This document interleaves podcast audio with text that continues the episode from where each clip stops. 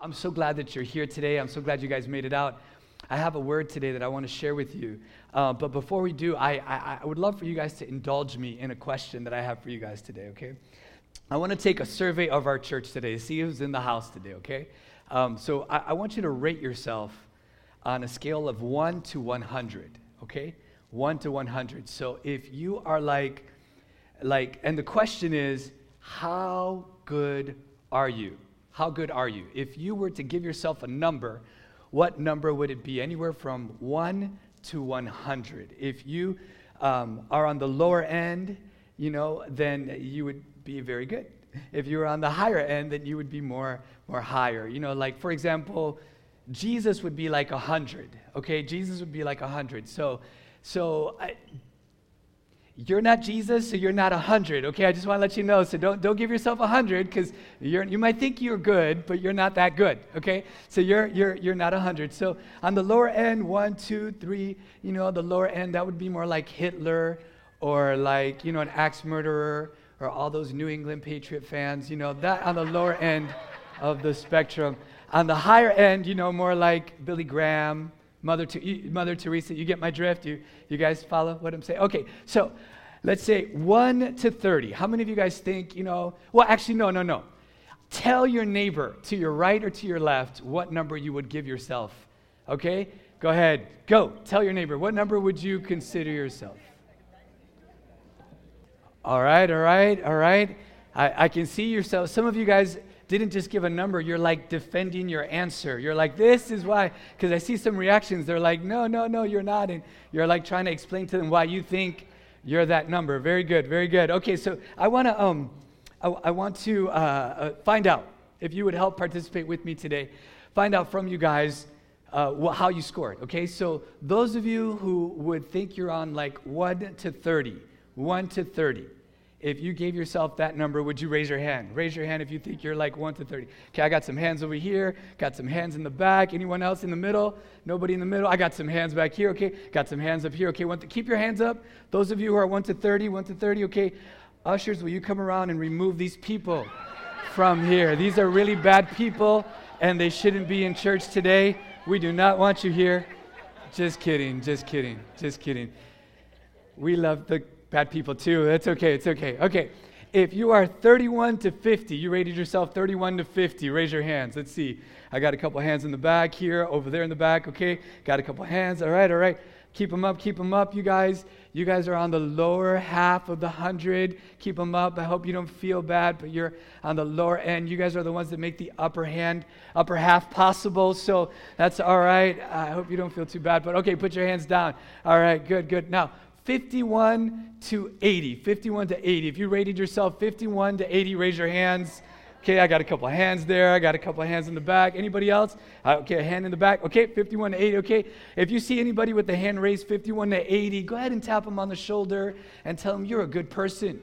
Good job. You're, you're, you're good. You're good. You're, you're pretty good. You're pretty good. Okay, um, 81 to 100. This is like the cream of the crop right here. This is like the best of the best. If you rated yourself 81 to 100, raise your hands. Raise your hands. I just want to see. I got a couple hands over here. I got a hand over here. Yes, don't be shy. Raise your hand. You guys are so perfect. Raise your hands. You make us all feel so bad. Raise your hands.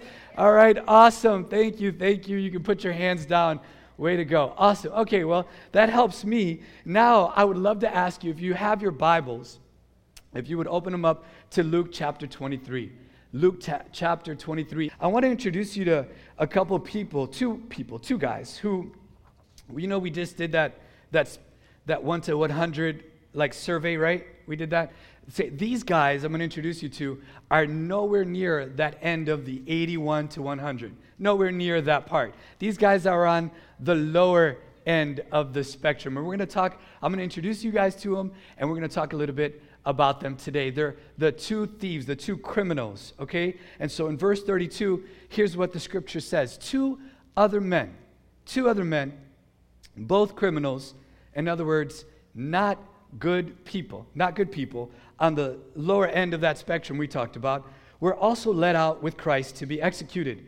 When they came to the place called the skull, there they crucified him, Jesus, along with the criminals, one on his right and the other on his left. And so, just to drive this home a little bit, who are we talking about? We're talking about two what?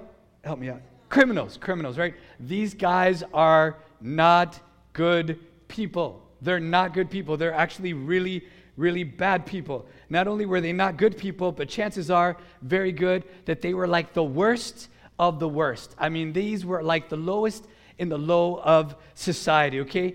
And so when Jesus lived, crucifixion was just one of the most expensive ways to kill somebody. It was one of the most expensive ways to kill and to execute someone. And if you were to be uh, executed that way, there was one of two reasons, okay? One of the reasons that you would get executed on a, on a, on a cross like that was first, it was to publicly humiliate you.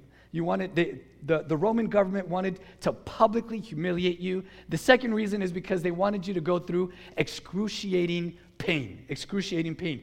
In fact, um, the word excruciating, it literally means out of the cross. Ex crucifix. It literally means out of the cross. It's a very expensive way to execute someone. Why was it expensive? Why? Because it would take at least four Roman soldiers to crucify you. It would take a centurion guard as well to crucify you. And then they would put you on this cross, nail you on this cross, and you would be there for days. And you would be there fighting for your breath for days, hanging on a cross, naked, and while you're there, the sun is beating on your head for days. You're going mad, and there's all types of animals crawling and eating away at your flesh. It was one of the most torturous ways to die, one of the most humiliating ways to die. And so they have Jesus on this cross. And the reason they have him up there is because the Roman government is trying to say something. They're trying to make a point, right?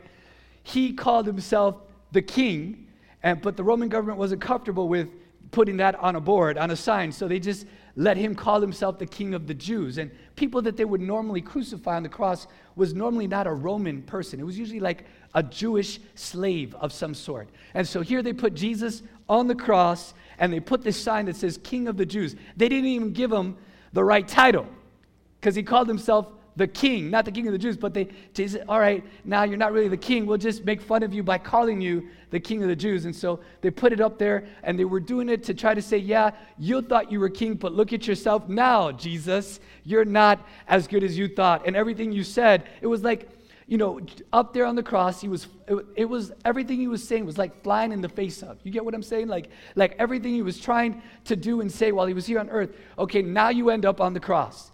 And as if to add insult to injury, not only is he up there, he's up there with two criminals on his side. So guilty by association. These people were really, really bad, the worst of the worst. I mean, you guys, in our society, it doesn't even compare, like, we, we have a different standard of what we consider bad than in the Roman government. In the times of the Romans, they they let things go. I mean, if you study their culture, they let really bad things go. So for them to actually decide to arrest and put two criminals, I mean, you guys, these were the worst of the worst. They, it would be reprehensible to us in our time. And yet, so here they are. So here he is, Jesus guilty by association, these two really bad, bad people up on the cross. They're, they're sending a message. You're not as good as you think you are, Jesus. You're not who you say you are, Jesus. And let's keep looking here, the verse 39. It says, um, One of the criminals who hung there hurled insults at Jesus. Aren't you the Christ? Save yourself and us. But the other criminal rebuked him. Don't you fear God? He said, Since you are under the same sentence, he continued, we are punished justly, for we are getting what our deeds deserve. But this man, Jesus, he's done nothing wrong.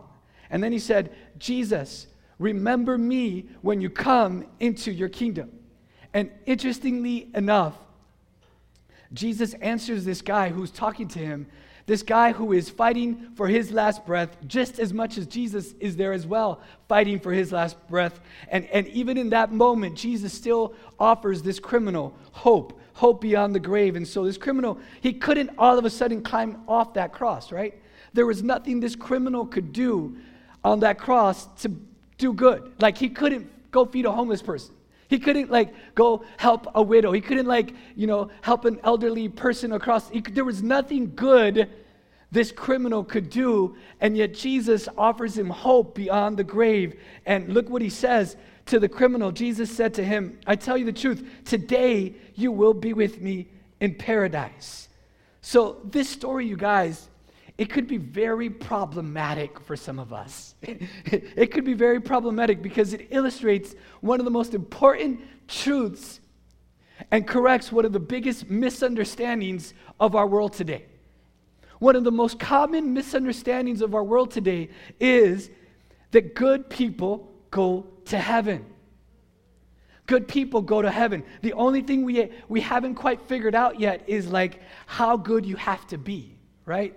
Like, if we go back to that spectrum of 1 to 100, where do you have to be on that spectrum to consider yourself good?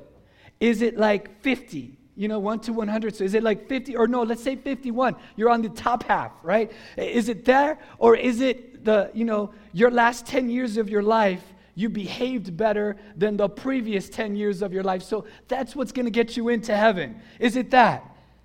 This is not what the scriptures say. And so we, we, we, don't, we don't really know what the magic number, we don't know what the tipping point is, right? That, that's what we don't know. We don't know how good is good. And so the problem is that the story, this story perfectly illustrates that good people do not go to heaven. Wait, what? Good people don't go to heaven? Then who goes to heaven? Well, I, I want to tell you about that today. I, I want to talk to you about that. Good people do not go to heaven. Only forgiven people go to heaven. And there's a huge difference, huge difference.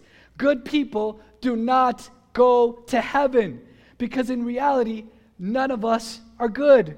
None of us are good. The Bible says, Scripture says that God alone is good. And so we like to compare ourselves to other people, but the Scriptures say, no, no, no. Compare yourself to Jesus, the one that got the 100 on the spectrum. And so, because of that, all of us are less than 100. So, none of us are good. None of us are good enough. And so, only forgiven people go to heaven. And I want to show you why. Let's look at today at this forgiven criminal. And we're going to see that there are two things that would help us understand how to be as well a forgiven person. How to be as well so we can apply it to our lives. So if you're taking notes, the first thing is number one is that this forgiven criminal he, I, I notice he, he does something. He admits that he's wrong. He admits that he's wrong. And that's what the criminal did. He says, Hey, I've sinned.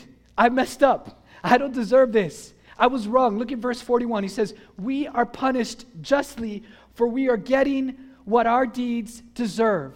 But this man has done nothing wrong. In other words, we have sinned, okay? We haven't, we don't measure up. Now, now what's interesting today is, is that so many people, you guys, so many people, they hate to admit that they're wrong. Can I get somebody to say yes? They hate to admit that anything is wrong with them, that they're, they're wrong. We, we compare ourselves to others and we say, well, I'm not perfect, but at least I'm not like this, right? At least I, I hope I'm better. Maybe I'm better. I, I hope I'm better than this. I mean, I, might not be like 100% perfect, but at least I'm not as bad as some other people. We think that. I remember when I was a, when I was a kid, how people, when I was growing up, they used to tell me, um, man, you're, you're such a good kid. You're such a good, I remember growing up hearing that over and over again. You're such a good kid. You're such a good person. And I remember thinking, well, the, the people that were telling me this was like, I, I grew up in the inner city. Of, uh, I grew up in the inner city, and so you know they're comparing me to their kids who are like gang members and drug dealers and foul-mouthed troubled kids. So compared to them, you know, moms would come up, I wish you were like my, my son was like you.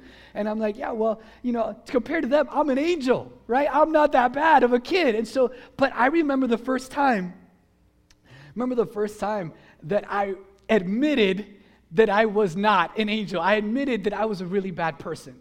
And I remember I was about six or seven years old. And I, um, I was sitting in the kitchen table in our house. And I was nursing a wound. I had fallen on a pavement and I had gotten a little scratch on my, my leg next to my knee. And I was nursing it up. And in those days, I'm kind of dating myself, but we used to use iodine iodine, like this red ink you would put on your. And I liked it because it was way better than the alcohol that it would sting, you know? So this at least didn't hurt when you put it on. And I remember nursing it, and, um, and I remember seeing a cup of grape juice on the table, and it was my, my grape juice. And I remember seeing it, and I just remember getting curious, and I'm like, iodine is red, grape juice is like purple, reddish, black. Well, and I started doing like this curious scientific thing, you know, just checking it out, and I started putting the drops of iodine in the cup of grape juice, you know? And I was like, let me see if it changes any color. No, it doesn't really change any color. And I put a little more. And then I started to think, you know, the reason I fell down was because of my sister. My sister pushed me on the floor, and that's why I, I got to get her back. How can I get her back? I wonder what would happen if I got her to drink this grape juice. And so I took the iodine, I put a little bit more in the, in the grape juice, and uh, my sister was upstairs in her room, and I was in the kitchen. I called her down. I said, Hey. And she came down, and I had this like in the center of the table, and I'm sitting back here like this, you know. And she comes down the stairs, and I'm like, I'm hungry. Can you make me something to eat? I can't walk, my knee. And so she opens the fridge, puts her head in the fridge, you know, looking for snacks. And, and I'm like, Hey, are you thirsty? And she's like, I am, but there's nothing left to drink. You drank all the grape juice. And I was like, Oh, well, guess what? There's a little more right here. And I just slided a little bit closer to her on the table. And, and she's like, Oh, and I'm like, I don't want any more. You can have it. And so she's like, looking at me suspiciously as an older sister would do to a younger brother.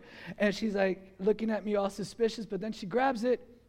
And sure enough, she goes ahead and drinks the whole thing. And as she drinks the whole thing, I bust out laughing. And I'm just laughing and laughing. And, and I'm laughing so hard, I can barely talk.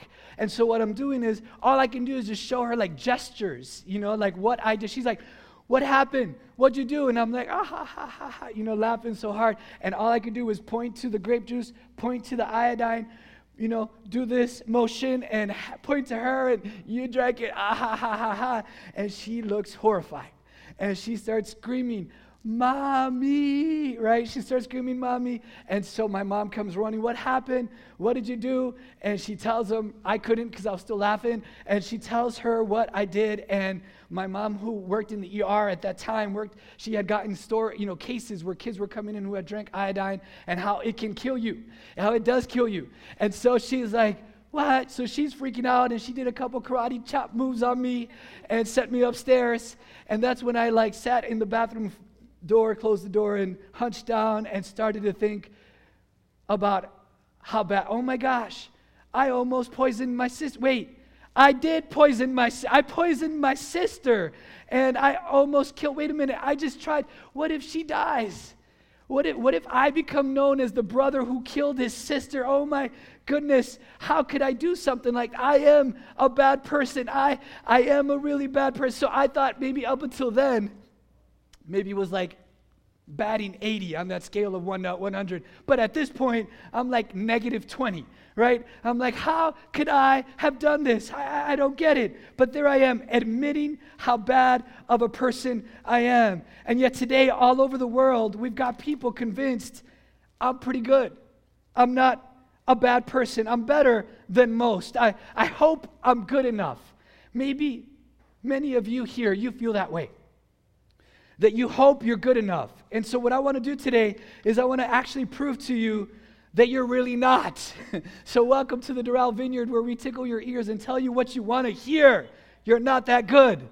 Let's look at this forgiven one, the criminal. He, number one, he admits that he's wrong.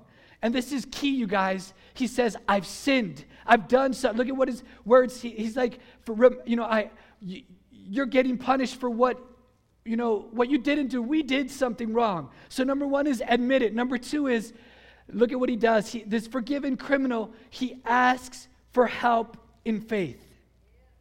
Now, don't miss this. Both of the criminals ask for help, I noticed in this passage. Both of them, they, they, they go and they ask. And you know, a lot of people today, we ask God for help, right? We do. We may not be sure if there is a God, but if there is a God, would you help me? They, they certainly wanted God to help them. to help them in their life. The first criminal, he does this. Look at what he says to Jesus. He says, Jesus, if you were looking back at that passage, if you are the Son of, if you are the Christ, save yourself. And hey, while you're at it, save us too. Get us down from that cross and make our life better, right? That's what he's saying. He's like, you know, go ahead and, and make us better. And so many of us were like that too. God, if you're real, will you heal my grandmother? Will you give me that raise? Will you get me that promotion? Will you help me get that date, right? Will you help me buy that house? Would you, you know, help me, God? If you're there, help me now. But the forgiven one does something completely different. He asks for help in faith. Here's what he said in verse 42 and 43. Then he said, Jesus, remember me when you come into your kingdom. And Jesus answered him, I tell you the truth. Today you will be with me in paradise. Check this out. Both thieves were guilty, both of them. Both of them were suffering severely. Both were dying, and both needed a Savior. Both heard and they saw the same things during those faithful six hours that they had on that cross. One was forgiven, and one wasn't. The reality is that every single one of us here, we are one of two thieves. The amazing thing to me is that there will be those of you that are sitting here, there will be people that are sitting side by side you, right next to you, on your right and on your left. One of you, your eyes are going to open spiritually, and, and you're going to call on Christ. And you're going to admit that you're wrong and that you need to ask Him in faith, ask Him for help in faith, and you're going to be forgiven for everything you've ever done. And you're going to be totally transformed by God's power. You're going to be brand new spiritually, and your life on earth and eternity will never ever be the same.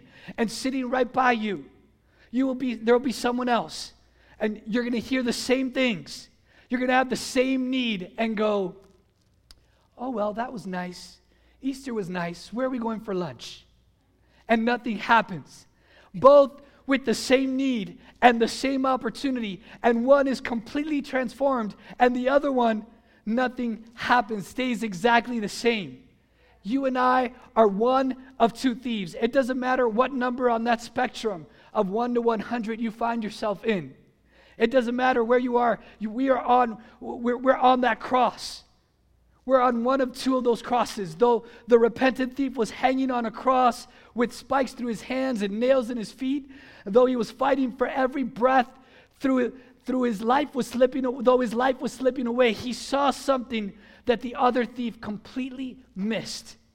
And when he looked at Jesus, something in his heart changed. We don't know what it was. We don't know what caused it. Maybe it was that Jesus endured this senseless beating or the torture without ever striking back. It could have been when Jesus hung on the cross and he said these words Father, forgive them, for they do not know what they're doing. Right? It could have been when the sun in the sky went dark at noon it could have been simply a look from Jesus when he glanced over in his way and, and he felt that love, that unconditional love. It, or it could have been that the criminal had heard the stories of Jesus, how Jesus would actually love people and befriend sinners.